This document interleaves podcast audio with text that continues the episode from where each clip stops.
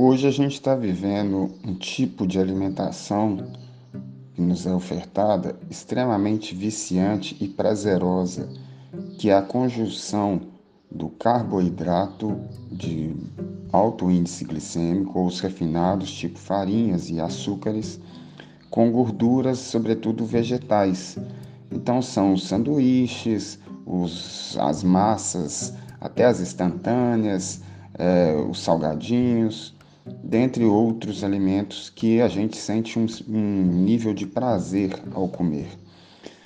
Esses alimentos, contudo, via de regra, têm baixo teor de proteínas e altos teores de gordura e de carboidratos. O organismo, para sua sobrevivência, nossa maior composição, ela é feita de colágeno dos nossos tecidos, que é um tipo de proteína. Além da proteína, está presente em quase todos os processos metabólicos nossos e celulares.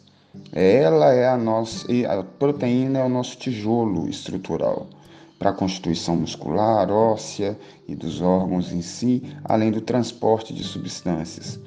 Quando a gente está comendo pouca proteína ou um índice abaixo da necessidade do nosso organismo, que é o target proteico, a gente tem que atingir esse ponto proteico diariamente.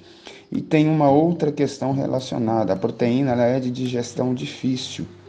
Ela é uma digestão mais lenta e de maior saciedade, diferente das gorduras vegetais e, sobretudo, conjugada aos carboidratos, que é de digestão rápido e logo logo você sente fome novamente.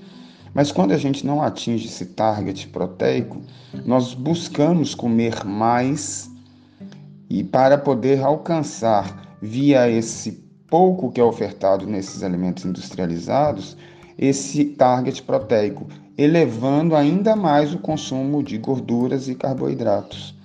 Esse é um dos motivos que muitas vezes a sociedade hoje está engordando ou com dificuldade de perder peso já acumulado, porque não está alcançando o seu target proteico necessário até para a sobrevivência do organismo.